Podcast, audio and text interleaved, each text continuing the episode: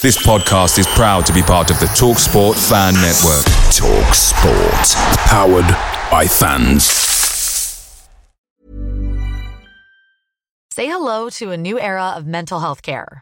Cerebral is here to help you achieve your mental wellness goals with professional therapy and medication management support. 100% online. You'll experience the all new Cerebral Way, an innovative approach to mental wellness designed around you. You'll get a personalized treatment plan from a therapist, prescriber, or both in a safe and judgment free space. Your cerebral therapist or prescriber will outline a customized plan with clear milestones along the way so you can get to feeling your best. With Cerebral, you're not alone in your mental health journey. We're here to empower you to live a fulfilling life. So take that first step towards a brighter future and sign up today at cerebral.com slash podcast and use code ACasts to get 15% off your first month. Offer only valid on monthly plans. Other exclusions may apply. Offer ends July 31st, 2024. See site for details. The Talksport Fan Network is proudly supported by Delivery, bringing you the food you love. McDelivery brings a top tier lineup of food right to your door. No matter the result, you'll always be winning with McDelivery. Order now on the McDonald's app and you'll get rewards points delivered too. So that ordering today means some tasty rewards for tomorrow. Only via app at participating restaurants. 18 plus rewards registration required. Points only on menu items, delivery fee and terms apply. See mcdonalds.com. Ooh, it's been a rough week to be a Carlisle fan. Alright, me Maras, welcome back to the Blue Army podcast. This is episode 33. I am your host, Skelly, and we have a lot of things to discuss on today's show. We will be getting joined by Will to discuss all the goings on that have been going in and out of Brunton Park this week, as well as all the results, blah blah blah. I'll run through all that nonsense later, but what we'd like to start the Blue Army podcast with is good times, good vibes, positive vibrations. Let's try and clear our mental anguishes for an hour and a couple of minutes and sit down and just enjoy this little bit of audio content. So, hopefully, we'll put you in a good mood. And we're going to start that effort by telling you the Blue Army podcast joke of the week. Is he having a laugh? I think he's trying to. It's the Blue Army Podcast. Joke of the week.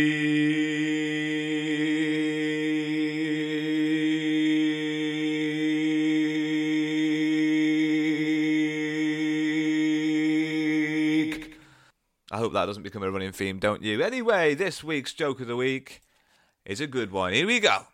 What breed of dog can jump higher than buildings? Have a little think about it. You hear them dogs barking in the distance. Bloody neighbours. What breed of dog can jump higher than buildings? Go on, have a guess. Any dog, because buildings can't jump. oh, Christ. Does that one really need explaining? I think for the first time ever, I'm not even going to put the effort into explaining the joke this week. I think I'm not even going to bother because if you didn't get it, you can just go back and listen to it. Just go back and listen to it. If you didn't get it, just go back and listen to it. If you don't get it again, just skip forward a couple of minutes until you get to the start of the podcast. Talking about starting the podcast, I am joined by Wills this week. So, without further ado, let's uh, let's jump across and introduce Wills. Before I do that, though, very quickly, very very quickly, if you're a band, a podcast, or in fact a local business, and you'd like a little bit of free advertisement, then please get in contact with us at the Blue Army Pod at gmail.com. That is the Blue Army Pod at gmail.com.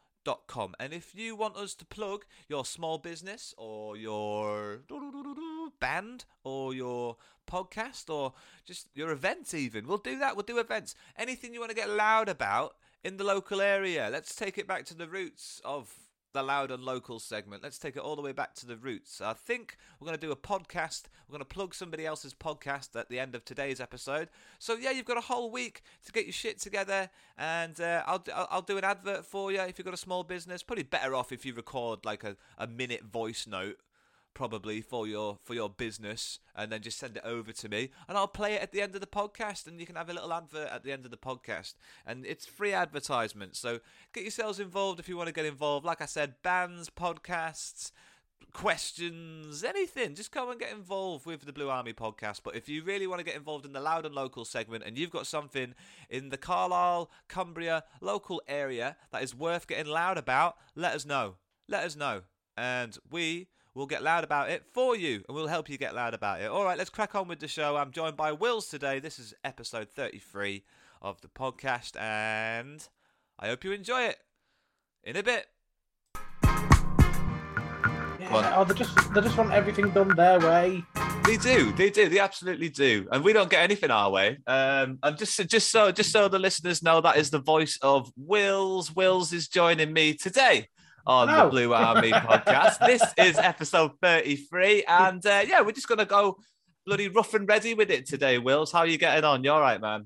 Yes, not bad. I've had a week away, and I feel better for it. So that's it, man. Good. Good, yes. good. We're happy. We needed to give you a break. Liam Denwood stepped in last week on the Blue Army mm. podcast. He's from Blue Army TV. No strict affiliation, as in like we're not in yeah. partnership with each other or anything like that. Yeah. But what a I great mean, lad. Both, I mean, yeah, you're both obviously part of the Blue Army Liam franchise. That's but, it. You, you know, know, you're not. Yeah, you you're kind of independent operators of that franchise. yeah, I don't think I don't think there's going to be that much interest in more people expanding the franchise. But um, weird set of circumstances makes the world feel small. Both called Liam, both love Carlisle United, and uh, both do Carlisle United related content in our respective formats.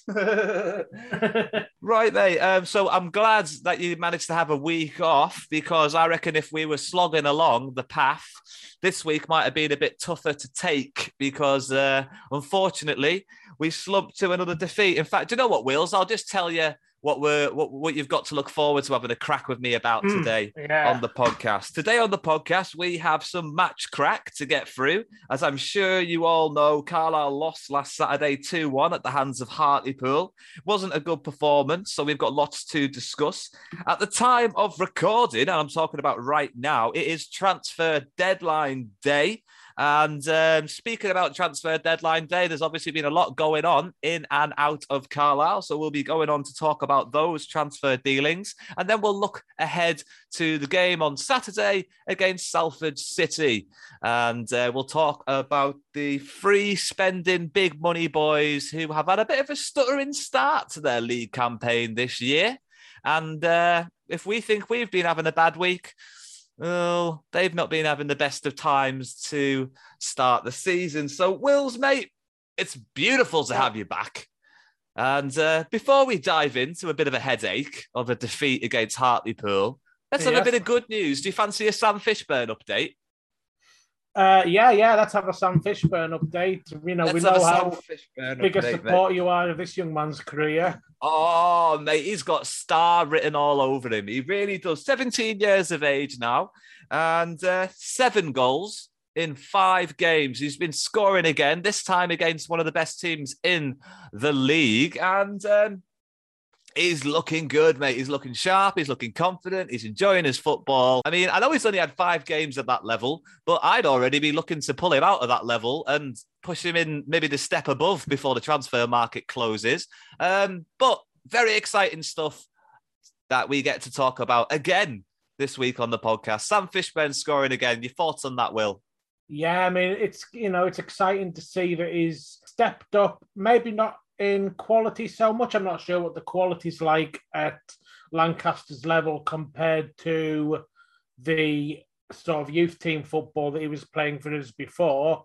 Um, mm. But certainly in kind of intensity and the fact that he's playing proper senior football against players who are tr- actually trying to stop him scoring against, you know, I mean, I, get, I think there's an idea, and I, I've never, I'm not involved in youth football, I don't know, but I think there's a general idea that if you're a a skillful attacker in youth football, eh, defenders aren't really trying as hard to stop you from scoring because I mean, you, know, I mean, they don't want to injure themselves, you know, by throwing themselves into tackles or by going up, you know, physically against you. He's made a, a step up, even if it's not necessarily a step up in ability, it's a step up in intensity. So it's good. It's good to see he's still scoring. Um, I think we've got a you know a, a, really promising young player on our hands. I think so too, and as well as a lot of the youth not appearing on the bench for the second game in a row, I would kind of be thinking that there'll be a couple more loan deals in the very near future for a lot of those uh, young lads like Bell and Dixon and uh, maybe even Charters to get a bit more regular first team football because they've been in and around the first team. They know what a, a professional male's mm-hmm. changing room is like. They've been around the competitive nature of it. They just haven't got the minutes under the belt yet. And that's the important part. And that's what I want to see going forward, even if it is on loan, because as you can see, Sam Fishburn is obviously very much be- benefiting from playing week in, week out competitively. Uh, so yeah. we'll move on, mate. So I, I, I like I wanted to open on something a little bit positive before we went on to talk about the result. We talk about the result every single week, and this week is no different. But this week's not quite as fun because we lost 2 1 to Hartlepool. We sold out the away supporting stand. Everyone's been talking about that. Hartlepool did a good job yeah. themselves of filling up the stadium as well. Um, sounded like a really good atmosphere.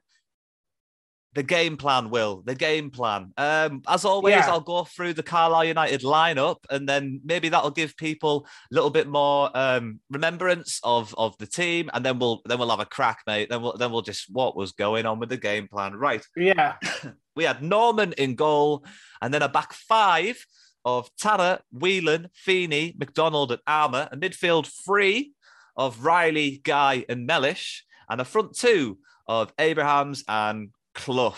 Now, Wills, mate. Yeah. Knock your socks off, mate. Have a crack. What was the what was the why did we go? We were matching them, didn't we? We matched them. We went five, three, two, and that's what they play.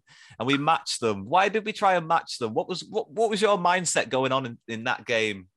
I don't know. I mean, here's the thing. So I was on holiday in York. Um, mm-hmm. so I I I wasn't even able to listen to the game on the radio. So I got the score. I read a few people's opinions about it. I've seen the goals, but that's all I know about the game. So um, I can't, other than kind of like just repeating what people have told me, I can't really say much about um, how I think we played. But I hear it wasn't good. And when I saw the lineup with five at the back, I wasn't really surprised um, no. my thinking about why we did that. Um, so, I mean, that's news to me that we maybe tried to match Hartlepool. Um, yeah. My kind of thinking was that was that Chris Beech uh, really likes Morgan Feeney, and you know um, maybe he would have featured a lot last season if he'd not been injured. I don't know whether he's whether he's a high earning player, whether he was, I think he was maybe considered a bit of a coup when we signed him, but he hasn't been able to get into the squad yet properly because he was injured in his first season and then the second season.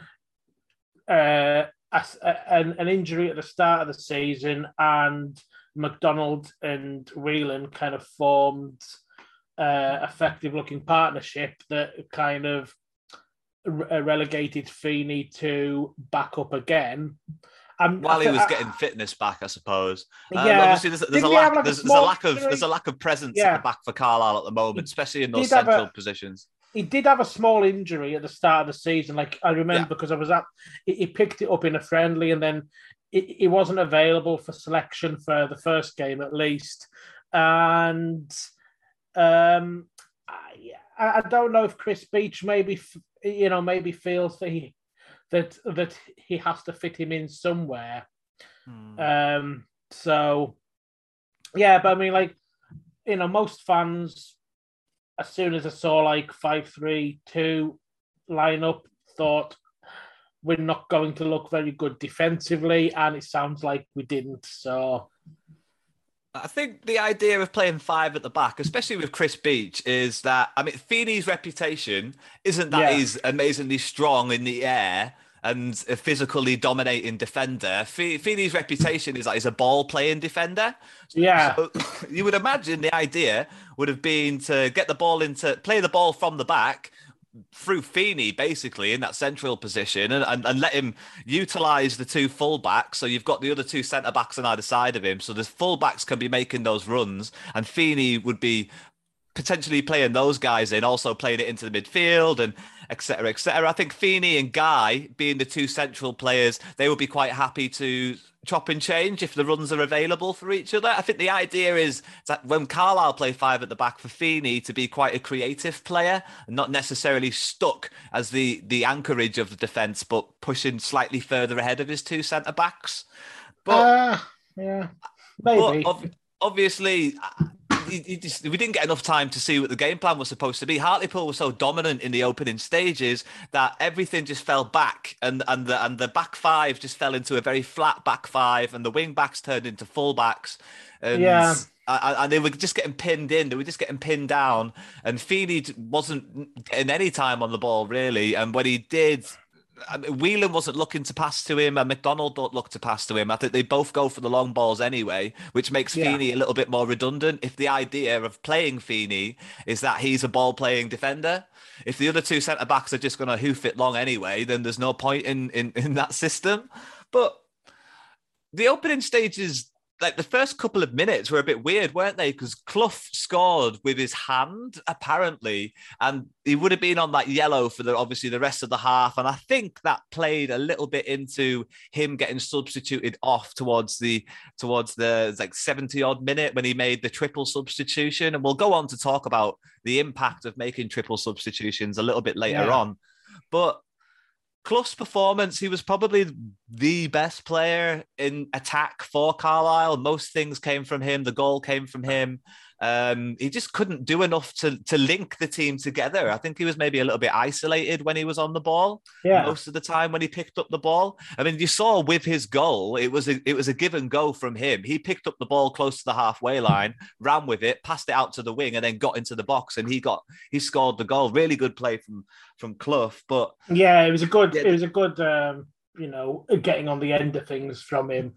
Did yeah. a good finish but it was almost as if he was he was pulling the strings, you know, and he was the only player capable of pulling the strings at the time. It it felt in, in the in, in the first half of that game, and then in the second half of that game, that kind of fell away. Yeah. So Carlisle, obviously, like I've mentioned, we were it looked like we were trying to match the Hartlepool game plan, and mm-hmm. that seems to be the team that they play most weeks, week in, week out.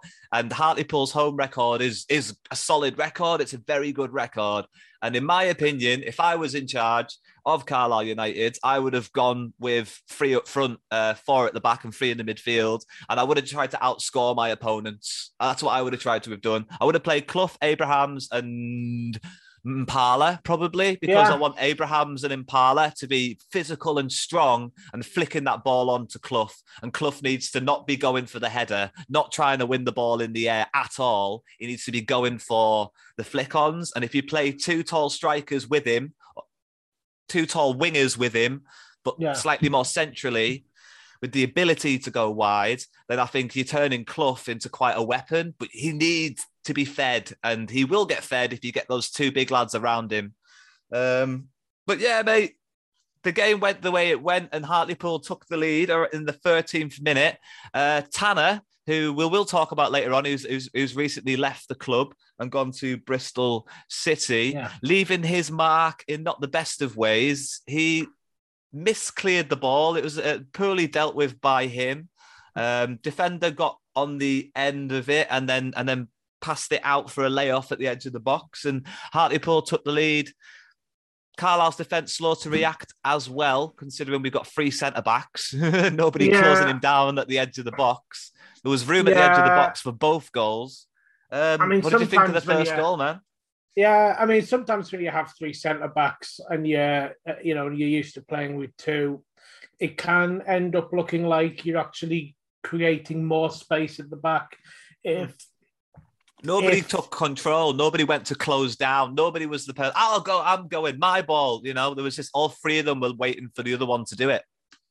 Yeah, yeah. I mean, the backs who formed. A, yeah, if you've got two centre backs who formed a good working partnership, as McDonald and Whelan seem to have done, then part of that is that they both, uh, you know, that they both understand what their area of responsibility is, so that you don't have players who run into a gap and nobody knows whose job it is to pick it up. So, you know, maybe if we'd kind of like if we pers- if we persevered with three at the back or we'd done so more in pre-season, then a three, a back three of, of McDonald, Feeney, and Whelan would have would have generated that understanding, but it didn't happen. We ended up with um, a back two of McDonald and Whelan, and you know sometimes it can take a while for defenders to get an understanding. So I think you know credit to them, they did that pretty fast. You, then just kind of like, do you want to change that and have a switch to a back three and you know let them have a few keep... games to try and form an understanding, knowing that you're going to be poor defensively for those. I think you've got to keep games. this formation, Will. I think you've got to keep yeah. this formation. I think Danny Devine, who's coming back from injury, I think Danny can also play that Feeney role. Um, yeah. So you've got two options there. Um, but obviously now we're lacking a right back. so yeah. it looks like someone's going to get pushed out there. That might be Feeney. That might be Devine. Yeah that gets pushed out wide. Who knows? Whelan, Corey Whelan has uh, played yeah. right back before at academy level. I'm pretty sure he could get pushed yeah. out right, and uh, Feeney and McDonald could play in the middle. I mean, who knows, man? Who knows? Devine could come in. Who who, who really knows? It's quite exciting. Yeah. Looking forward to next week and seeing what kind of chops and changes that we can make going into mm-hmm. it. But yeah, I, I, think you've got to stay. If you're going to do this, I think this was the game plan from day one. And I feel like because Feeney got injured, that he had to play 4 4 2, and that's the way we entered the season. But I feel like the back yeah. five was always the plan. I do feel like the back five was always the plan because we recruited yeah. at the back uh, in those positions. And yeah, we lost. We no one expected to lose Hayden. So. Yeah obviously we'll, we'll see we'll see sort of where that ends up but yeah hartlepool took the lead 1-0 to hartlepool it was only about 15 minutes later when, like we've already mentioned, Zach Clough picked the ball up on the halfway line after a clearance, uh, moved inside with it, passed it out left, and then was on the receiving end of the cross. Uh, good improvised finish. It was a sort of volley, uh, and it was behind him. So he had to do a lot to, to get the ball in the back of the net. Showed some really good technique and scored his first competitive goal for Carlisle United. So, mm, going to be pretty happy yeah. about that. Yeah, um, you know, if I hadn't read the reports from people about how poorly we played, then I probably wouldn't be all that down about losing 2 1 away from home against the Hartlepool side, who seem to have some decent players about them. Um, and I'm basically any pessimism that's come from that game on my part is based on what I've read from other people about about how we actually played and the Hartlepool dominated us and we were miles off. Uh, the Callum Guy, of course, admitted that himself that, that they weren't good enough. Mm. But you know, I would have otherwise looked at it and said, okay, you know, we have to lose at some point, and we've only lost by one goal. And Zach Clough's opened his account, and hopefully he'll continue scoring. Um, but you know, so yeah, I think that's uh, I, I think that's like the main positive to take from the game, and hopefully it is a positive that we can kind of take into into future games as well, upcoming fixtures. Yeah, I, I hope it. I hope it helps him. Uh, obviously, at the end of a defeat, then maybe you don't feel like you don't feel like you know celebrating that you've got your first goal for a club. But I hope yeah. it. I hope it does help him, and he kicks on. and He can go forward. I think he's here to play as a striker. Speaking to Liam Denwood uh, last week before we started recording about the video that he did in his YouTube channel. He thinks that Clough is best in an attacking midfield role. And I'm not disagreeing with him. I'm not saying that's not his better position, yeah. but I think the reason why Clough has dropped the level and came to us and Chris yeah. Beech is because Chris Beech and has the number 10 shirt is because Chris Beech has agreed because Clough wants to play as a striker and Chris Beech has agreed to play him as a striker. I feel like that's yeah. the reason why he's here. I feel like if he was going to have to play in the central midfield role, he wouldn't be here. Um, so, not saying that he wouldn't do that if obviously the team needed it. If we were losing games and he wanted to maybe drop him into an attacking role with two strikers ahead of him, I'm not saying Clough is going to spit his toys out the pram if that kind of yeah. thing happens. But you know, he's expecting to get a good chance and a good run as playing up front as a striker.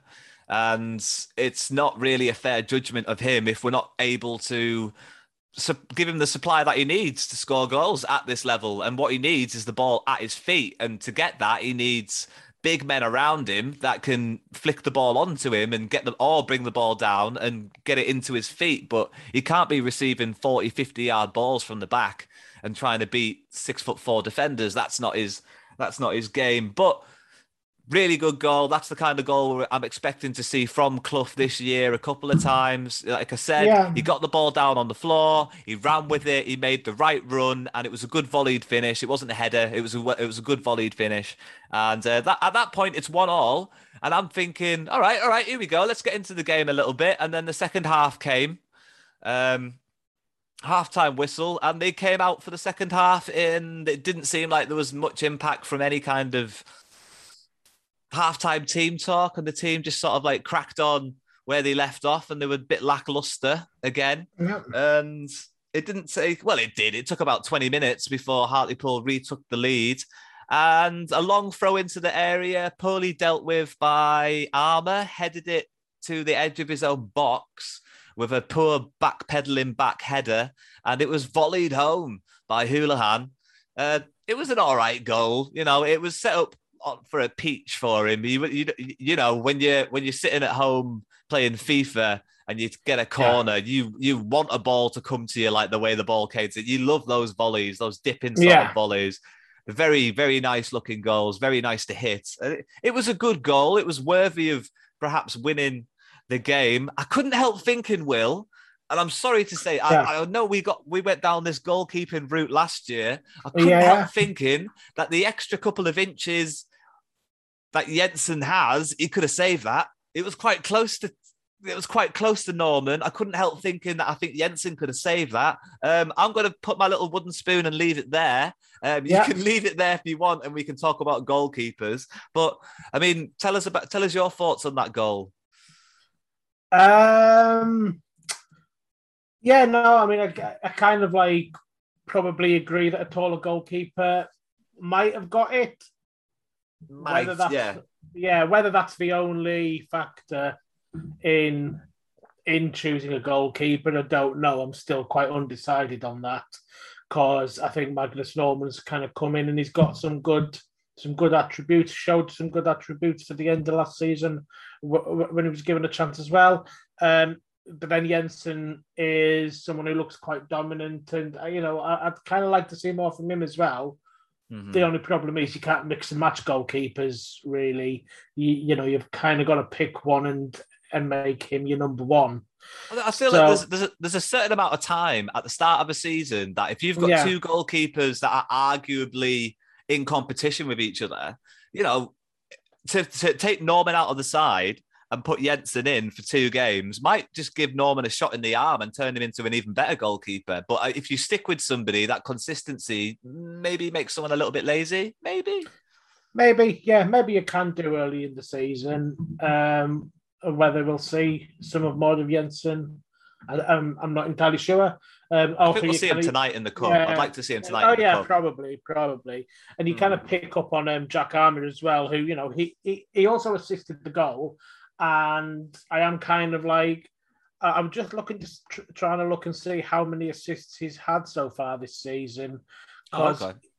It seems to be, it seems to be popping up and kind of, you know, kind of be, becoming a, a bit of a goal threat in himself in terms of like assists. But I'm, I'm, not sure if he's got loads. Okay, yeah, so it's his first assist this season. Um, But he does get in the right season- positions, notably, you know.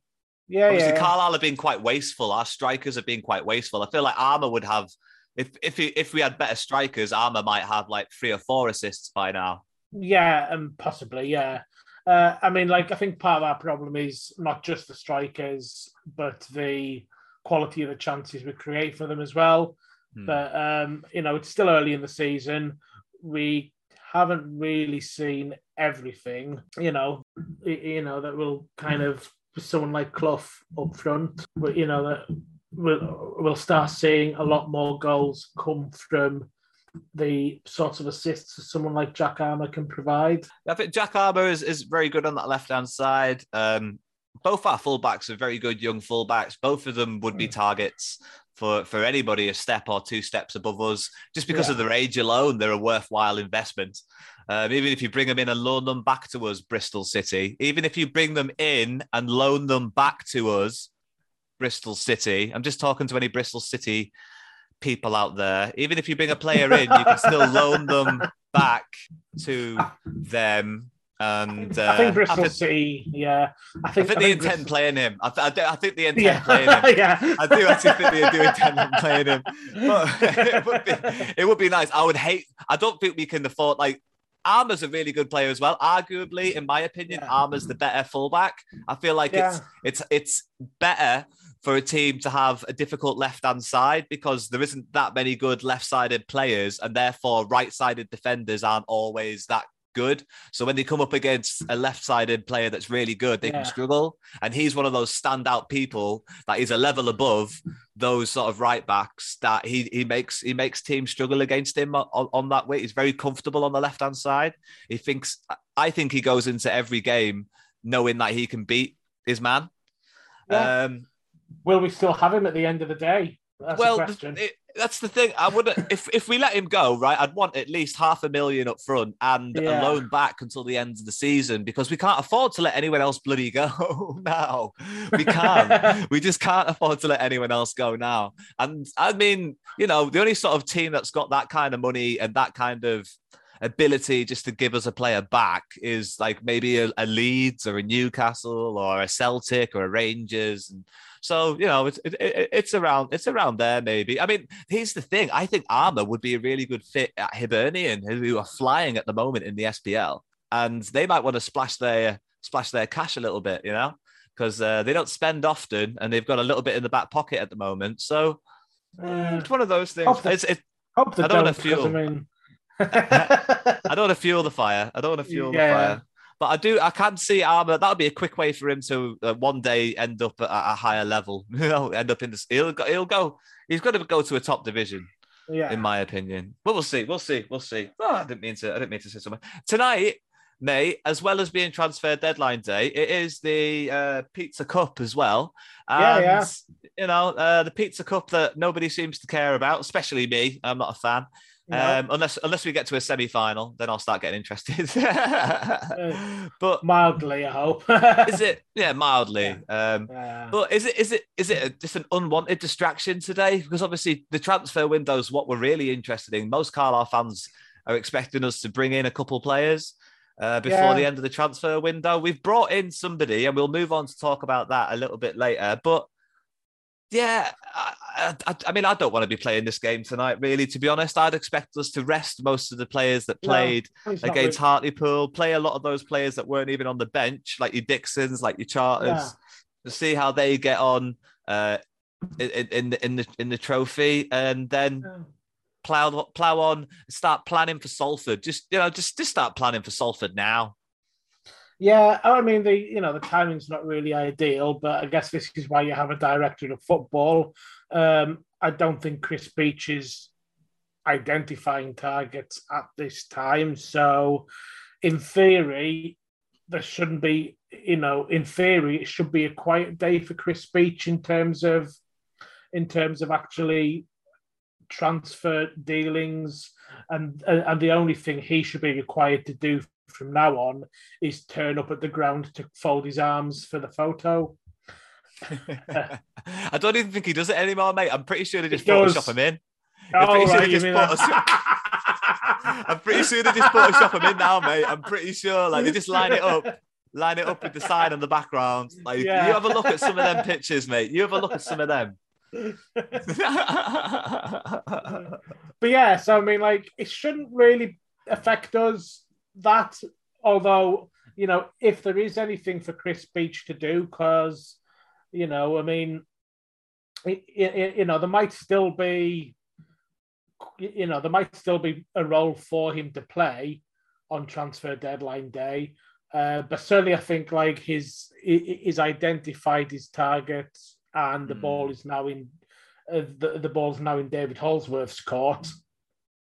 So, yeah, um, but you know, it, it- it's unpredictable transfer deadline day, so you don't know what you might be you know, you, you can't necessarily say to Chris, okay, um, you just focus on the match tonight. We don't need you for anything that happens today. Yeah, yeah, mate. I just, uh, I don't think we're going to lose anyone else. Apart from a lot of people are whispering that Toure might go a lot of people are whispering about Toure maybe leave it. I'll talk about I'll talk about that when we hmm. get to it. So yeah. we'll finish talking about the game. We'll finish talking yeah. about the game. Uh, I just want to note I was looking at the Carlisle United bench for the match, and uh, Devine, Alessandra, Dickinson, and Parla Toure Young. Not a lot of variation on the bench there. Uh, a lot of attackers, a goalkeeper, yeah. and Devine. Um, so a little bit strange. There was the triple substitution as well. Uh, Dickinson, Alessandra, and Young all coming on in the 73rd minute for Clough, Abrahams, and Feeney, respectively. Obviously, that came yeah. with a change in formation for Carlisle.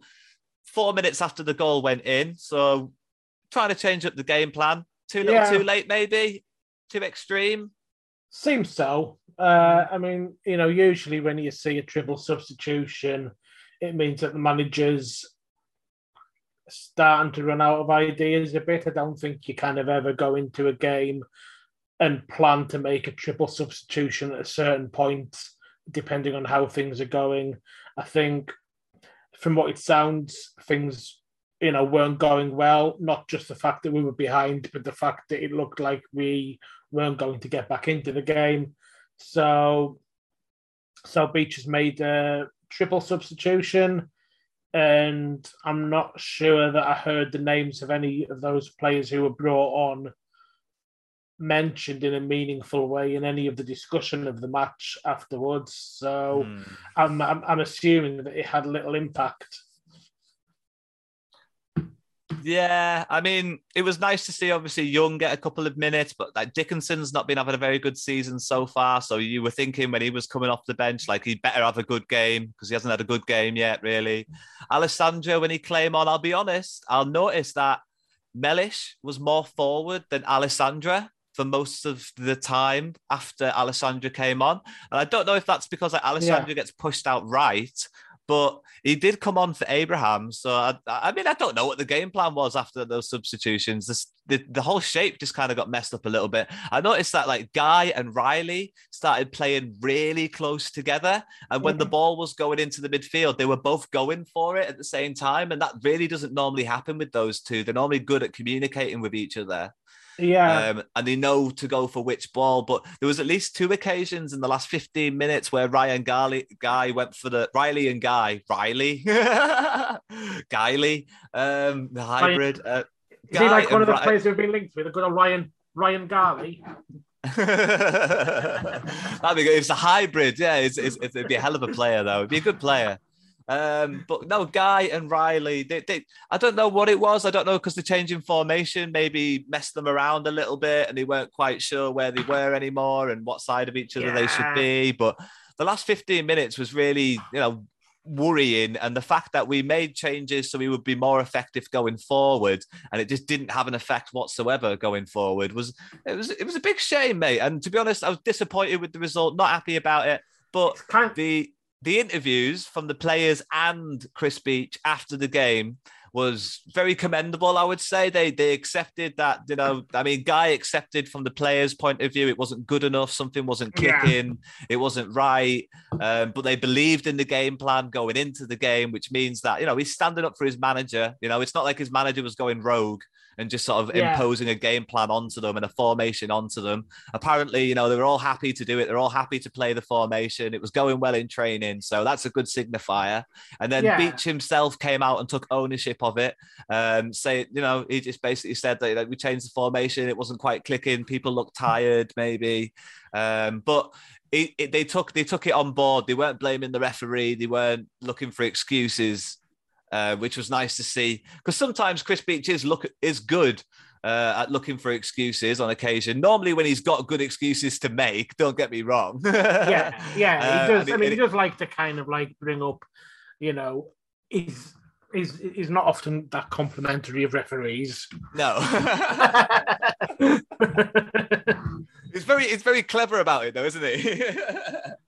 yeah, yeah, he tends to fly under the radar. I've seen a few opposition commentate, um, not commentators, a few opposition fans uh, mention that Chris Beech in his comments is blamed the referee, but you know he he usually doesn't get picked up on it by pundits or anything like that. He's not developed anything of a reputation as a referee beta.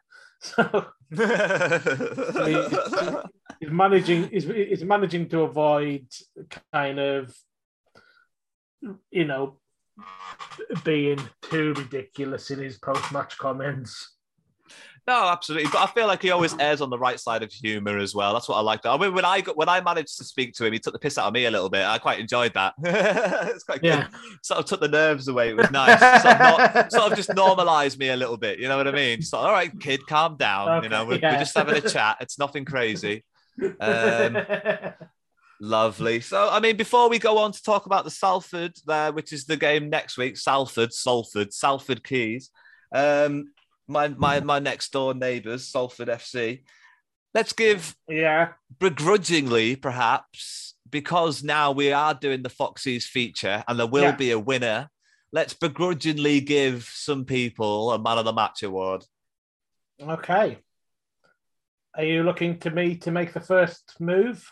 Uh yeah, go ahead. You go first, mate. You okay. go first. I mean, like, you know, my uh, my uh my man of the match award comes with the caveat that I haven't actually watched the match. So, so but I'm gonna get I'm gonna give it to Zach Clough because he got off the mark. Okay, yeah, fair enough. Zach Clough is yours. So that's uh, I think that's the first one of him for this season, and mine is also going to be a first ever of the season. I'm actually going to give my man of the match to Corey Whelan. Um, somebody who I wow. was very critical of going into pre-season, but I would say was the more solid of our defenders on the day. Um, he had a lot to put up with. There was a lot of aerial bombardment, and yeah. he showed some very good character on a very difficult day for Carlisle United. And um, yeah, I feel like you know, on a day where most people performed poorly, um, he performed okay. okay. the, yeah. I feel like that's I feel like that's fair. He also um I'd I'd like to see him be get on the end of a couple more corners because he got close in the game. Yeah. Um, he got very close in the game, and and I feel like if he had a bit more confidence about his character, he would have. You know, if he gets one of those headers in the back of the net, he's going to be every time he goes up for a corner, he's going to be looking for it. I just nice. It'd be nice to see him get one from a corner and just see if he can get maybe like five or six as the season goes on because he is our tallest centre back. Um, yeah. So the, the, it might be our tallest player on the pitch uh, in the starting eleven, maybe apart from Tristan, but we'll see. Well, no, by the by, but yeah, there you go, Corey, mate. Um, you've turned it round for me, uh, especially on that game, and uh, I'm sure you don't care, but there you go. um, Salford City is our next opponents, mate. They got their first win of the season last week. They beat Newport County by three goals to nil. Uh, they're a yeah. team that have been tipped to do well this year, but have stuttered. Uh, there a lot of draws and uh, a defeat. Hopefully, we're not going to be on the backlash of a comeback into form for Salford City. You know, it, it, I am a bit worried. They are a dangerous team, but Carlisle United are playing at home. What are your thoughts going into Salford City, buddy? They had a bit of a poor start to the season. Uh, surprisingly for them, they haven't changed their manager as a result of it.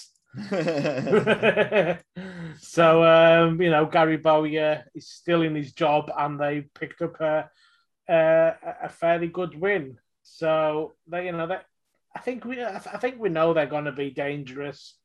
Yeah, and, I'd expect them to have a bit of activity between uh, now and the end of the transfer market as well. Between now and when we play them on Saturday, I'd imagine they'd have a, yeah, a couple more people in they have um, signed somebody today, uh, Loney from a Loney from Hull, Andy Smith. Um, yeah, someone, someone I know nothing about. is is nineteen, so but he, you know, um, so he might be someone who is still yet to make. I think he is someone who's still yet to make his first senior appearance. So not quite what I was expecting from them, but you know, there's still a fair few hours left. There is. Um, if you've ever seen any sort of like backs uh, behind the scene footage of the dealings going on at Salford, you see that they've got very excitable owners and they like to get a bit of wheeling and dealing done. And they've got very good contacts. So they could literally Yeah. pull off uh, a, lot. You know, in the past, they've brought in, um, was it Wilson, the striker? On the, on, the, Uh, fi- on the final day of the transfer window, I think they've since let him go. But Yeah. at the time, it was a big deal because he was literally stepping down from Man United. Um, I think he maybe played twice for Man United that year as well. Uh, so it was a big step down for him, and he ended up signing on a dotted line for them. And uh, yeah, they can catch people off guards with some very good signings. They've got the capability, they've got the contacts, they've got the money in the back pocket, and they can do the deals. Um, but that's all by the by, Yeah. because I reckon, mate, I reckon Carlisle at home on the back of a defeat against their rivals. And I reckon Salford's going to be a pretty good crowd as well. They're going to bring some supporters with them because they're not too far away. We're going to do all right at home. We're going to bring enough supporters in. And hopefully we can, with a couple of changes, you know, if like maybe Young plays in the cup and scores a couple of goals in the cup, something Yeah. like that, bit of that shoot of confidence. I reckon we can beat Salford 2 1 at home. What do you reckon? we can definitely beat them. Um, haven't seen anything this season to suggest that there's teams out there who are miles ahead of us. So, you know, we should we should be relatively confident that we can kind of put the issues with Hartlepool behind us. Um, obviously, uh, without having George Tanner either, you know, there's also a setback. But yeah, I think I think we can, I think we can beat them, um, and I, I feel like I've got to be quite uh, quite optimistic because we need to turn things. You know, we need to get another win. Mm-hmm. So yeah, two one. Gonna Yeah, all right, then we're, we're agreeing on that one. Hey, hey, check out that. Right, as, as, I'm, Yeah, as I'm yeah, having a little yeah. chat to you now, mate, I had a little thing come into my brain, yeah. and I'm just going to double check it now. Earlier on, in the is he still signed up with them? Because obviously we've sold Tanner to Bristol City, and earlier on in the summer we did a little bit of a transfer. Is he still with Bristol City? Ah, yes, he is. Balls. Right, okay then. No worries. So I was thinking for a second there, mate. What I was thinking was because George Tanner disappeared off to Bristol City, and in our summer transfer dealings sort of thing that we were having a crack about, Mhm. we were talking about potentially uh, the arrival of. I mean, I was. You didn't think it was a possibility. Danny Simpson coming in. He was a right back. Yeah. Um, has obviously played at Newcastle before. He's, is is from around the area. You know, most of his career has been from around the area. Um, but it looks like he's still under contract with Bristol. He left, but then he signed a one year extension. I could be wrong on that. He might have left. He might have left. But I mean, by the by, anyway, isn't it? I mean, it'd be nice to see Danny Simpson come in for a season or two and uh, stabilise that right back position if he is. Um, even if he's still at Bristol City, I reckon we should be allowed to talk to them after they stole Tanner. But um, Yeah, I did see. Uh, I mean, like the the the uh, football forums and things that I'm on. I did see a couple of comments from Bristol City fans, and uh, actually on Twitter after signing, um, they were saying that's good. He can be competition for Danny Simpson. ah, right, okay then. Yeah, well, that's, that's all but confirmed by Wilson. Wilson, that's why you're here, mate, isn't it? Really, just to, just to catch me on my Because I bullshit. occasionally we see what other fans. I have my ground outside of Carlisle with like you know what's being said, what's being said by the other fans. And Well, yeah, sure I mean, that's- a couple of Bristol City fans. That's what I love. That's what I love you for, mate. You've always got your finger on on the fan forums, and you always give us that little bit of cheeky insight, mate. That's that's that's you know that's how you earn, that's how you earn your crust. Not that I'm paying you. Sorry. Um, right. We've done our Salford predictions, mate. Yeah, You know what? Sorry, I was going to swiftly move on from that. yeah. um, yeah, we've done, we've done, we've done those, mate. We've done our predictions for that, and uh, yeah, obviously we've talked about Tanner uh, moving on, so we may as well carry on talking about Tanner moving on. The details of the deal uh, is that Tanner has just moved to Bristol City for an undisclosed figure, believed to be in the region of 300k, with a potential of another 200k in add ons and bonuses and that kind of rubbish. Um, it's a shame to see him go. You can't blame him for going. I think it's a little bit cheap. I think we could have got an extra 50 grand, maybe an extra 100 grand out of that deal. I think it's a little bit cheap considering how late in the market it is. Um, obviously, if Tanner wants to go, it's hard to convince somebody to stay. But I'm pretty sure you could convince Tanner that uh, he's worth he's worth a bit more than that. But because he's only got one year left on his contract, I believe Tanner. Yeah. that's the deciding factor. That's why I'm okay with 300k rising to 500. It's, a, yeah, it's a, it, on paper quite a good deal. Hell of a shame to see him go, and it leaves a huge gap at right back. Yeah, I think so. I mean, um, I'm I'm not sure if any of this was related in any way to. Uh, uh, I don't know if there's a, a, release clause in his contract. The Bristol City have met. I don't know what the details are, but I, I always assume that there are these clauses, and that and that often that's that's why young players leave us. I feel like that must have been the case with Aaron Hayden. But I mean, like with it being so late, you know, in the transfer window, I, I don't think that gives us anything from Bristol City. Bristol City come and they, you know, they want to speak to George Tanner, and George Tanner knows himself that you know as soon as he heard Bristol City were interested, he wanted to go because it's um, it's a step up of two divisions. So you kind of you know, we're kind of a situation where we haven't got long to negotiate, and once you know, once the players decided they want to leave, then if if they if the deal falls through for any reason, then are we actually going to have a a good player still, or are we going to risk having a player who who doesn't want to play for the club, who blames the club for getting in the way of his ambitions, and and who stops being as effective in the next you know season up until January, at which point he then leaves. I mean, super sad to see him go. Really good player. We were never going to be able to keep all of him for too much longer. Um, but it does start asking the question, mate. A lot of people have yeah. started pointing fingers and asking questions and doing some sums. And uh, there's been a couple of images flying around on social media of Carlisle United's recent transfer activities and sort of how much they've been bringing in and how much yeah. they've been putting out, and the fact that they don't necessarily add up to a fair figure in a lot of Carlisle United fans' minds, and I'd have to agree with them, mate. Um, I mean, I saw I saw a figure that apparently Jarrad Branthwaite's transfer fee has risen to, and Carlisle have pocketed now a million pounds from that because he's had a couple of Premier League appearances. Uh, I don't know how true that is, I, um, but that's one thing to be said. But there's still six figures involved in that transfer figure. There was a Liam McCarron who's at Leeds. That was a quarter of a million.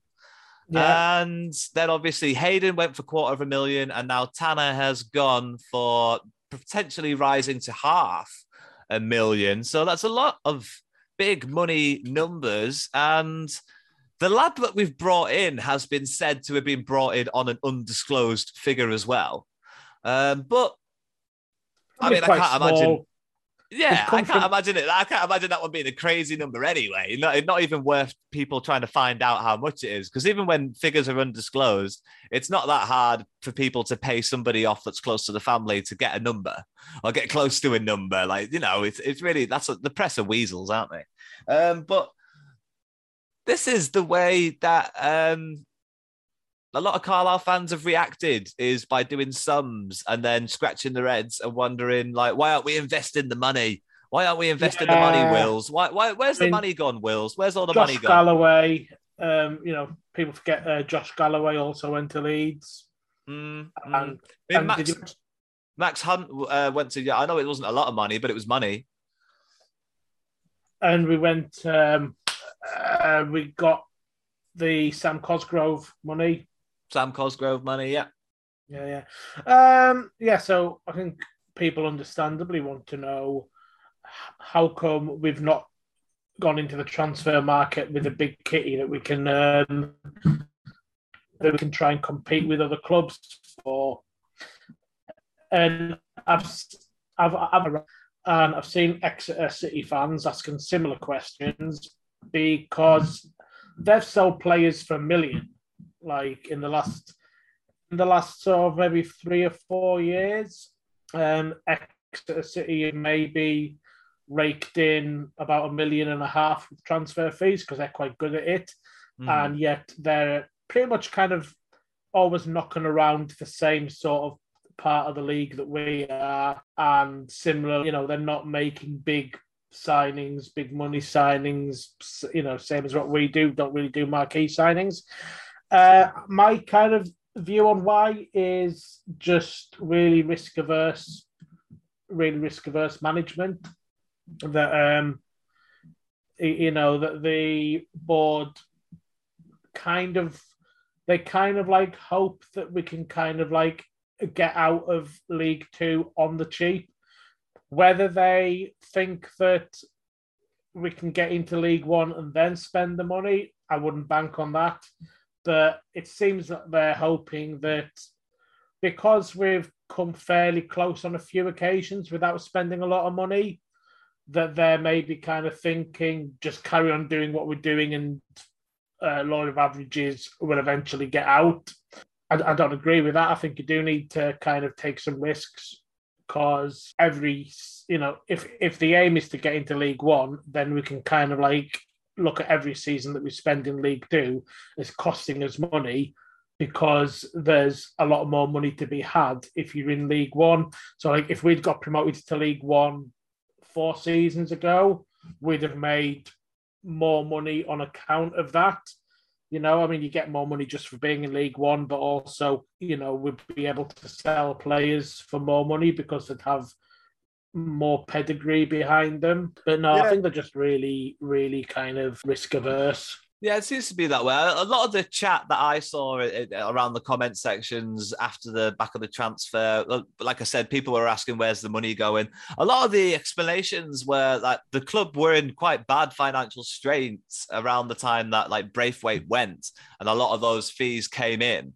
Uh, they went straight on debts. They went straight on paying off debts for Yeah. different things, um, flood damages, blah blah blah, like etc. cetera, et cetera. Not flood, I mean like, and then coronavirus impact and things like this that that obviously need need helped out with and paying those bills. And then obviously Hayden and Tanner, their transfer fees only would have just came in like in the last like 10 days. So, you know, you've got to give them a bit of time to like figure out what they want to do with the finances and cross the I's and dot the T's. But it is a little bit disappointing that we haven't seen more activity from the board in the way of transfer activities on just a couple of marquee names. And I know I make it sound a little bit blasé there, just saying just a couple of marquee names. But the money's in the bank. You've got a year. You you offer someone a year contract now. You're only paying them up until the end of you know, July, June. So even if you're if even if you're paying them two grand a year, just sign somebody up. Get us a couple of marquee names. Just do something. Give us something. Don't let the season be over now. Don't let the season be over already. We've got to compete. Give us something to grasp hold of. Um, and it looks like they've tried to. I'll swing that around. Um, it looks like they've tried to, and they've brought in a lad called Jordan Gibson. Um, previously played for Sligo Rovers over in Ireland, and after speaking with Mark Boyd, apparently, uh, hopefully the drinking culture uh, isn't as existent as what it was when he was around at Sligo Rovers, and we've got ourselves a Ah. professional, a professional young player. Um, comes from the background of uh, West Brom's training academy, and then went to Stokes Academy. Was snapped up by Rangers. Played a lot of reserves team football. Never played a first team game for Rangers came over to England on a loan, played for Stevenage on loan, and was released by Rangers and has since gone on to sign for Sligo, where he scored a absolute viral classic uh, on YouTube. If you type in, uh, I think it was Waterlooville versus Sligo Rovers, he scores a hell of a volley. Uh, very well captured by the cameras on uh, Irish TV. So good production values, well worth watching the goal there. Yeah. Um, but it's Sligo Rovers, mate. It's Sligo Rovers. Do you know what I mean? Um, yeah. Not wanting to be too disrespectful, but I'll have to repeat myself again. It's Sligo Rovers. It's not. It's not this. It's not this division. It's not the English Football League. It's not big pedigree players. But sometimes you get wild cards and they work out for teams. More often than not, though, they need time to absorb the to the English sort of like League Two game, and then they get going. It's normally after we release them when they get good because they've had a bit of time to adjust. And then we let them go, and yeah. then they hit the ground running with the next team, like Paddy Madden. That's exactly what happened there. He came over from Bohemians, I think. But nice to see us bring someone in. I can't figure out if he's a left-sided player or a right-sided player. He looks to be a left-sided player which means Dickinson might be under threat. His starting position might be under threat a little bit uh, on the left hand side, but we do yeah. need more left footed players. Not the position a lot of people would have expected us to be strengthening after what happened that day and what happened yeah. to Hayden. So it obviously shows that the Carlisle United's uh, director of football, Holdsworth, there has been busy looking around a whole lot of different options and maybe because the funds were available, he took a punt on this guy. What do, what do, what do you think of this guy, man? Um, I mean, 23, I, I, 23 years of age, sorry, as well. 23 years of age, yeah, two year deal. He's a good age and he's, you know, he's had some experience with Bradford. Yeah, sorry, Bradford. We have, we have quite, uh, we have a, a, decent record when it comes to picking up players who, who have played either recently or at some point in the past for Bradford. Um, Joe Riley um, and Danny Devine and um, Omari Patrick uh, in, in, recent years. And when I looked at the, um, there's a thing on Transfermarkt where you can look at your team's transfer flow and who they're and, and who we're mostly signing players off or mm. selling players to and um, the number one for us is Bradford.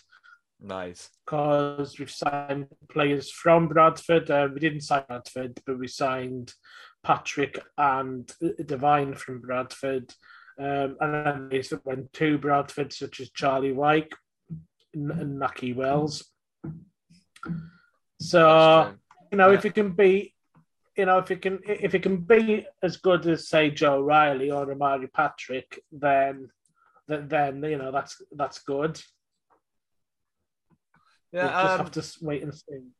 Yeah, it was quoted in the News and Star as saying, uh, uh, uh, sorry, Chris Beech was quoted as saying that Jordan jumped at the opportunity to come to us. He knows he's progressed as a player and he's chomping at the bit to make an impact in the English Football League. So, uh, sorry, that was Dave. That was a quote from David Holdsworth there. Sorry, sorry, sorry, sorry. Yeah, yeah. Just to clarify my sources there. So, positive, you know, all the signs are there. Hopefully, we've got ourselves a little bit of a assassin and uh, a player that a lot of teams around us might have been looking at, but didn't want to take the chance on because you know Sligo Rovers. Um, but I'll, I will not say that again.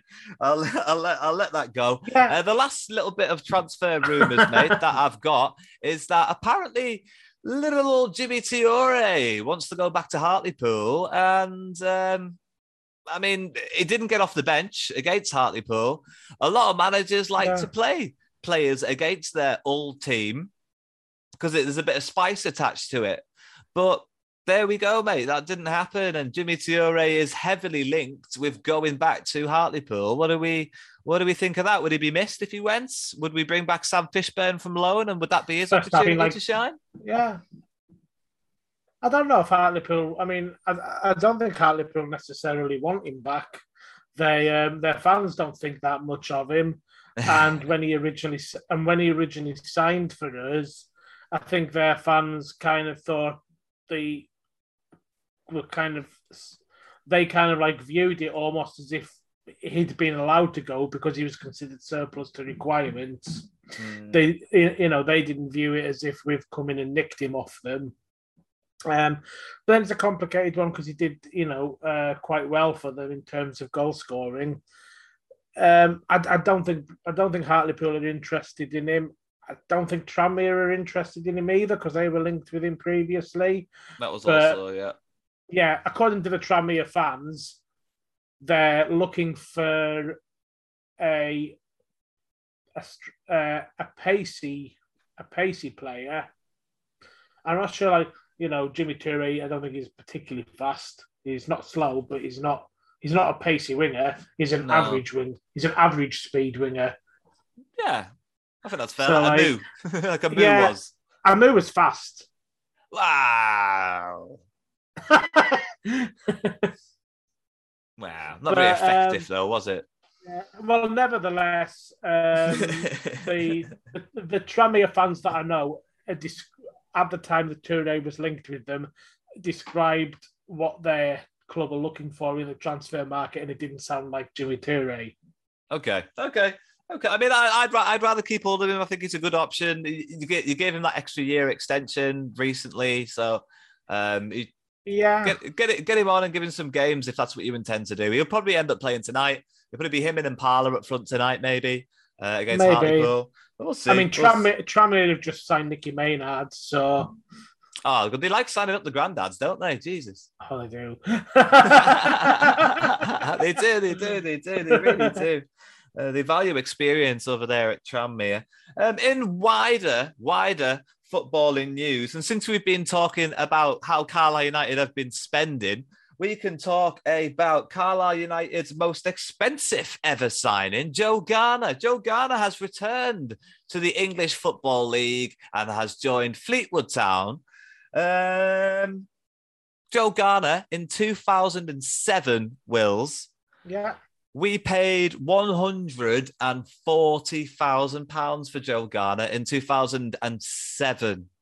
Like 14 years ago, that was our Yeah. that was our last big spend. 14 years ago. And it just puts that whole conversation we had earlier into a little bit more perspective as that the way that we just haven't had any an investment in a very long time. I mean that was that was kind of Fred's story, wasn't it? So things were maybe a bit different then, and he knew how to play the game story. He knew he was signing a young, talented player, and he knew if he gave him a three-year contract and signed him up, and he, he was in the first team week in, week out, and he carried on scoring goals, he was going to sell him for more money than he bought him for, and that's what he did. And that's what good owners do. They take that's what good businessmen do. They take risks on investment and people, Yeah, and he doubled I the mean- value. yeah. I mean, I will give him this though. Uh, not them. Um, I will kind, you know, uh, give the board that if it was if it was that simple, then a lot of other clubs in the league would would be doing it. But I think, I mean, when we me wrong. You need the money. You need the money to buy the players in the first place. Yeah, and when we signed Joe Garner, um, I think we were, we, you know, we must have there must have been competition for him because most of the time other clubs have already identified that such and such player has, you know, has a big future ahead of them and resale value. Um, we did when we got um, Charlie Wyke, we paid money for him, but um, you know, uh, fought off Hartlepool and I think a couple of others. That was sold for a profit as well, right? Yeah, yeah. So, um, yeah, so I don't know. It's kind of not necessarily that easy to do because the you know the players that we that do get signed at this level for money, but then sold for even more money, they're not necessarily bargains. You, you know, you do have to kind of like spend a bit to buy them. Um, but I think it kind of comes back to what I said about our board being risk averse is that you know you can you can never actually know that you're going to sell them for a profit. You could we could have you know we're going to pay that money for Joe Garner uh, for Joe Garner and then him have a career-ending injury the next you know within the next year and and you end up not recouping any of it. Yeah, but that, you, you don't buy don't buy a football club then, mate. Don't buy a football club if you're not up for the risk and reward. I mean, I think that's the thing though. They're not. they the the owners that we've got don't really want to own a football club specifically. there we go. They're not, you know, I mean, they're not Fred Story who who came in because he wanted to, or John Courtenay who came in because he wanted to buy a football club, or or even Michael Knighton. You know, they are people who were already involved in the running of the club and who have taken it over, but not necessarily out of ambition, but out of a sense that it was the right thing to do at the time, which they thought. Um, I, I don't know what the situation was at the time, whether anyone else could have bought the club. I feel like I feel like every now and again, So, mate. I mean, every like, now and again, they just start some rumors to say that there's someone coming in to buy the club. And I reckon they just do that Yeah. to just like get the pro, just to get the share prices to spike a little bit or whatever. Do you know what I mean? I just feel like uh, Yeah, never, maybe. Ne- never. They're just trying to keep themselves out there, like they're actually still on the market. When I don't feel like anyone's, I don't feel like they're actively looking for investors, mate. I really don't. I don't feel they're. I, I feel like the milk, they're milking this team. Uh, Uh, they're milking this club now. Uh, because if you want to sell a football club, they could have done it by now. They could have easily done it by now. If you don't want the headache, and they keep going on about, we want to hand it over to a safe pair of hands. Yeah. We want a safe pair of hands to have the football club. Well, it's like at the, at the end of the day, like let's let's let's just have a bloody vote. you know what I mean? Let's let's let's just come on. Like, hand it over to the fans. You know, it's I don't know. I don't. I mean, how much a Carlisle United on paper? I, I have no idea how much it would cost, but I mean, people have got that kind of money. Some people have got that kind of money. There's enough Yeah, I people. mean, you know, like- There's enough people in the world that have that kind of money that want to buy a football team. Yeah, I mean, like people came in and um, uh, were eventually knocked back because, and the club, according to the directors, we should say, this isn't our opinion or my Yeah. opinion. This No. is what the directors said at the time Mhm. that they didn't think the person who came in to buy the club was the right kind of person. What's that about? They, uh, they, they just didn't like him. Yeah, I- I I mean, what's that about? You've got to let us, but you've got to, you've got to put it for, you've got to tell the fans who it is. Yeah. You've got to let us form our opinion because you're handing, we know who it you're is. handing our club over. You know what I mean? Oh yeah, but I mean, we know who it is. It's Mm. kind of you know, it's kind of well known. I, I mean, like I, I, I think it probably you know we know that it's Andrew Lapping Yeah, because we're you know, and all I'm saying is that you know that was a a, a potential bid to buy the club with Andrew Lapping and other people involved. Some of whom were named, not all of them. It was like a bit of a consortium, and the board entertained it for a bit and then backed out. And it was a very vague reason that they gave. Um, was that they didn't think that he was a safe pair of hands.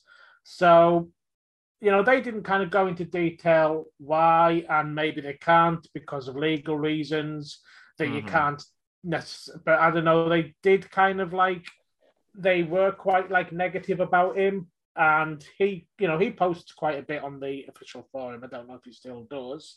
So he's, you know, he's clearly a fan. Um, Yeah. But I don't, you know, so, but, you know, but I don't know, I don't know myself what it's like, um, you know, what his bid was like. Um, they, the board clearly felt at the time that if they handed it over to the club over to him, that it wouldn't be good for the club. Um, something about their dealings with him they felt weren't right, or something about the way he conducted himself they felt wasn't right. And, you know, I think we've kind of like talked again, they have these quite risk averse views. And, you know, maybe somebody, I, you know, again, I don't know really anything about Andrew Lapping or about what you plan to do. But if he is somebody who's going to come in and, and, and maybe take more risks, maybe that's maybe that is their definition of not being the right kind of person. yeah. So, I mean, I don't want to say too much because stuff might have gone on behind the scenes. For all we know, the board are absolutely right, and he was, um, you know, the wrong person in some way. For all we know, things just went badly between them, and they fell out. Um, It is possible, though, that it is just a case of basically the board wants somebody who's going to come in and be as conservative as they are and as avoidant of taking risks as they are. Feel Yeah. free to go through this with the lawyer and see what stuff you need to cut out. I, I, I always worry when you kind of like start talking about um, sort of business dealings that have been mentioned in the media as to whether you are actually allowed to talk about them. I don't Sure, know. they're in the public domain. If they're, Yeah. on, the, if, they're, if they're on the free media, then surely they're in the public domain. Surely. Um, but yeah, man. I mean, right. I mean, ah, good crack, mate. But at the end of the day, it's it's been it's been a long week for Carlisle United fans. It's been a long week for Carlisle Yeah. United fans, and it's not stopping anytime soon. Uh, obviously, next week we'll be able to talk about if you want to come back on next week, Wills. Uh, we'll be able to talk about um, what what who we signed on transfer deadline day, who we didn't sign on transfer deadline day, maybe. Yeah, Um, next week and we'll and then we might do a bit more complaining about the lack of money being Yeah. spent if we didn't bloody bring anyone in. Um, but obviously, we'll find that all out next week. I'll end things like we normally do, Wills, me and you. We normally Yeah. end things by talking nowadays about a little bit of world football news.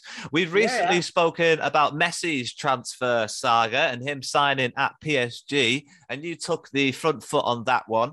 Um, Yeah. But I want to talk a little bit about his counterpart. And when you think about Messi's counterpart, I feel Yeah. like most people jump to Ronaldo, and that's who I'm talking about. Cristiano Ronaldo has signed on a dotted line for Manchester United. The Messiah has returned home. Uh, he won't get his number seven shirt back off Cavani, I don't think. So, I, uh, as it, I don't think it's been released what number he's going to wear. Um, obviously, as Carlisle United fans, you probably don't care what number Ronaldo's going to be wearing. But Yeah. it is big football news, mate. It's lovely to see Ronaldo back in the Premier League. I'm looking forward to match of the day again. Uh, not that I wasn't. I love match of the day, um, but it gives me an extra, extra reason to be extra, extra excited to watch match of the day. Is that Ronaldo's back in the Premier League, mate? Ronaldo's back in the Premier League, and surely only English football can benefit from that, right? Yeah, I mean, um, you know, it's always good to see that some of the top players, and you know, granted he is 30, 36 now, but um, you, you know, some of the top players in the world still view the Premier League as being a place to be. Whether I care all that much, I don't know, but um, Yeah. I mean, the difference in quality, though, if you if, if people Yeah. are going to keep drawing the comparison between Messi and Ronaldo, then you've got to draw the comparison between League One and the Premiership. And it's completely different kettle of fish. It really Yeah. is. The Premier League is is eight, nine times, ten times more challenging and more diverse and difficult than La, Li- uh, La Liga, than League One will ever wish to be, uh, especially this Yeah. year. Uh, League One is is a, is a one trick pony, very much so. And uh, if PSG focus on the league, then they will win it. Uh, if they focus on the Champions League, they might not win the league. So, uh, but it almost feels like it's a choice that they get to make uh, because they don't necessarily care about winning the league anymore because they're not going to get validated as a footballing dynasty until until until they win uh, the Champions League, and that seems to be their number one focus right now. A lot of people, like you did mention in the messy chat, that Ronaldo Yeah. might be going over to join PSG as well. And if that happened, you'd want PSG to lose every single game forever and ever. Uh, and you were quite rightly so. But him going back to Man United makes sense. The, the Yeah. rumor was when he got on the aeroplane that he was going to Manchester City. Within about 12 hours, that was quashed. Uh, about a couple of hours after that, Man City pulled out of the deal altogether. And uh, yeah, I mean, Ronaldo was in Yeah. Manchester at that point. Pictures were emerging of him around Old Trafford, and then that's it. The news broke that they were in discussions, and it's very exciting stuff. And it's a nice note to finish the podcast on this week. Um, and yeah, we're going to leave it there, Will's mate. So uh, thank you very much for joining me okay. this week on the Blue Army podcast, mate. Um, bloody yeah, eh? it's been great. Um, you know, I mean, next time I'll come back, I, I will have actually watched the match. So that'll be. That'll be the that'll be the Salford game as well. And we'll, we'll probably talk. We'll probably talk a little bit uh, about the uh, the English Football League trophy, the uh, the pizza cup. Uh, that, I, that, I like to call it. We'll probably talk a little bit about whatever result that turns out to be uh, tonight. Obviously, the listeners will know that by the time this comes out. Um, but that doesn't really matter. We didn't really talk about it that much anyway. so, thank you very much for joining us, Wills. Thank you very much for joining us. Be on. Fantastic. Thank you very much for the compliments. Um, but thank you very much for the listeners as well for listening to us having our little rambles.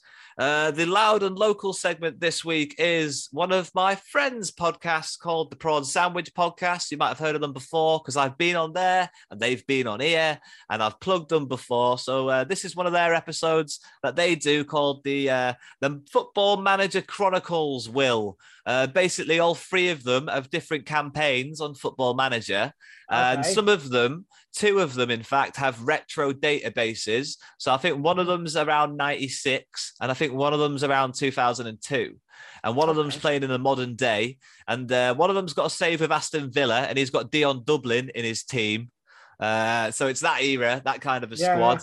And the other one's over in Italy, and he's just signed a young. He's just signed a very young Ronaldinho to go and play in his midfield at Fiorentina, I believe it is, with uh, Okay. Batistuta.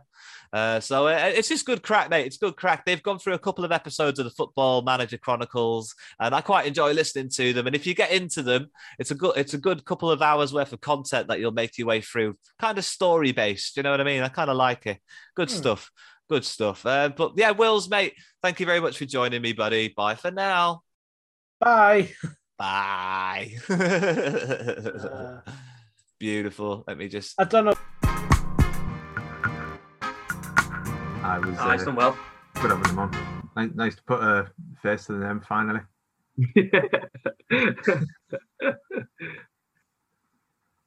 um, with the about it really. J- Jamie, just take over, mate. Fair enough. Uh, I this week is like the first part of a of a series we're going to do where we just we've all started football manager saves at the same time and uh, we're going to review them. It's kind of stemmed off the back of first lockdown when um, the three of us all done a a network save, and we're- we're up to we're up to like half three, four a.m. in the morning because nobody had any work to go to or anything. And uh, we, we wish we'd done it back then, but it was just it was like an afterthought. So we uh, I'd love to be able to go back and do that one, like, like not- do that save all over again. Like, no, I, like I'd love to just go back and just look over the because it was like two and a half seasons we did, wasn't it? Like, just I- I go was back and document it all. But um, there, there was absolutely no way we could manage that r- this time round doing a network save. Um, No, Nath, Nath- Nath's still working in that, and it just it just would never happen. So we've all started our own saves, and um, we're doing different versions of the game and different databases and stuff. So I'm doing the FM20 and uh, database for the 99-2000 season, which was created by the lads at the FM. What was it called? Bear with us. The FM Retro Group on Twitter. So big shout out to them for spending months putting this together because it's uh, it's unreal once you get into it and that the amount of time that's spent into it. Um, what what are you doing, Dill? What what version? Of, what version? of the Uh, game? swear- just a, just a normal game, just the new the new game, Football Manager 21. So, she's Uh, making another version of that. and, uh, and Nath. Nath, I'm doing you- the, I'm doing the same database as you, Jamie, mate. Same database as me. Right, sound. I'll start off with me then. Um, originally, I was going to go Fiorentina on this, and then try and finally win the Serie A with uh, Gabriel Batistuta in the side, and then at the last minute changed my mind and went Parma.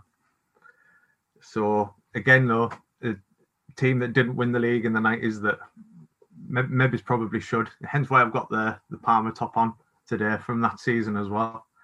Um, loaded it up, got started, had a look at the squad, and was like oofed.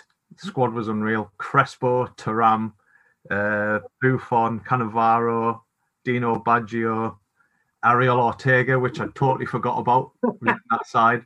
Uh, the Brazilian Amoroso that uh, moved to Dortmund Yeah.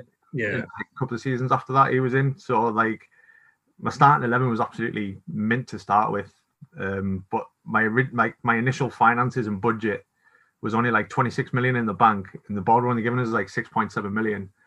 Before I'd even started the save, I had an idea in my head that I wanted to sign Ronaldinho from Gremio. Like that was what I was going to build this entire save on.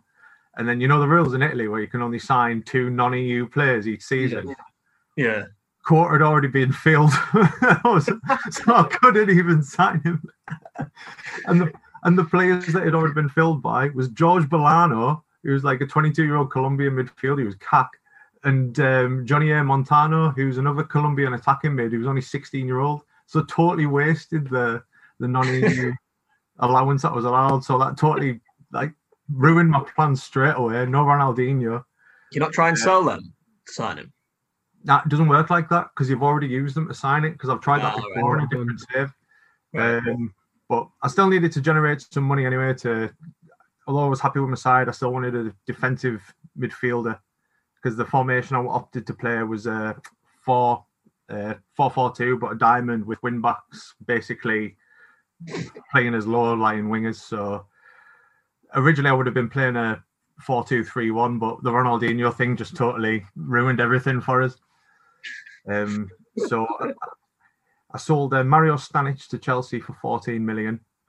So ni- nice little tie-in with actual real life there as well. Mario Uh, Luigi Sartor sold him to Leon. Um, a few reserve players are sold. What was really annoying was George Bolano is so rubbish. Like he's not going to get anywhere near the first team. So like I loaned him out. So that, again, that non-EU thing just annoying us every step of the way. Um, signed Mark van Bommel from PSV, seven mil. Deep, play- deep playing playmaker. Beat Man U to the sign of him as well, which was quite nice. Um, I got Andrea Pirlo on loan from Inter, um, just as a backup attacking midfielder. Carlos Puyol, uh, 550 grand. That was his release clause because he, he was only like 20 year old or something. So that's cover for right back and centre half. Um, Antonio Cassano from Bari, Oh, what a player! a 16 year old or something. And uh, Fabian O'Neill, can you mind him? Uruguayan attacking midfielder. Yeah, yeah, yeah. He was pure sought after on the game and managed to get him for 850 grand, like plus add ons and that. And his like attributes on it are unreal. Got it from Cagliari. So that, that that was my transfers in anyway. What was what was really like with it being like a bit of a mad database, with it being like 99 and 2000, um, noticing the other transfers that were going on. So here's just a list of some like pure random transfers that popped up. Nigel Winterburn from Arsenal to PSG. Phil Neville on loan to Udinese. And uh, Black, you know, Black, Blackburn had just been relegated to the Championship that season. So like Yeah. loads of their players were sought after on the game. Jason Wilcox moved to Leicester for 8.75 mil. That's cheap. That's cheap for a good talent. and, uh, Callum Davidson moved to Wolves for 4.3 million. Jesus. Like I made us think Blackburn would be a mint save on that game. You could generate loads of coin Oh yeah. because they've still got Jansen and Duff and David David. Dunn. Um, anyways, back to Parma. Me, uh, obviously, I don't know if you do it, but I just friendlies. I just set my assistant to manage friendlies. I can't be asking for all the friendlies. Yeah. Um, so through the friendlies, beat uh, some team called PSMS Medan 4 1, lost to Sampdoria 1 0, and then I beat Como, Cesena 3 0 apiece, and then won 1 0 against Olympiacos. And my uh, my main starting 11 that I wanted to have would have been Buffon in goal, is my captain as well.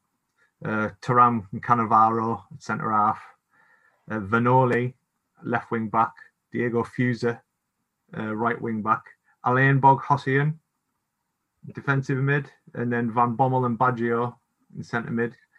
Ariel Ariel Ortega in cam with Hernan Crespo and Amoroso up top. And uh, I thought I definitely got a good chance of winning the league here. So that, that, that was basically pre-season. So my first fix, my fixture list, when I looked at that, I had an opening game away at Fiorentina. Then I was at home to Juve. Then away to Roma. Then at home to Inter. Jesus. What a minging four games to open with. So what's your goal? Win the league. Like, Um, that's why this this, this what this save is. challenge for the Serie A is what the board want, but my goal is to win the league with Parma. That's my That's what Yeah, I'm I've still got yours. Yeah, yeah. I, That's- I've sacked the board. Nah, that, that, that's what I want to do. Like That's it. That is win the league with Parma. Away days are great, but there's nothing quite like playing at home. The same goes for McDonald's. Maximise your home ground advantage with McDelivery. Order now on the McDonald's app. At participating restaurants, 18 plus serving times, delivery fee, and terms apply. See McDonald's.com. This podcast is proud to be part of the TalkSport Fan Network. Talk Sport. Powered by fans.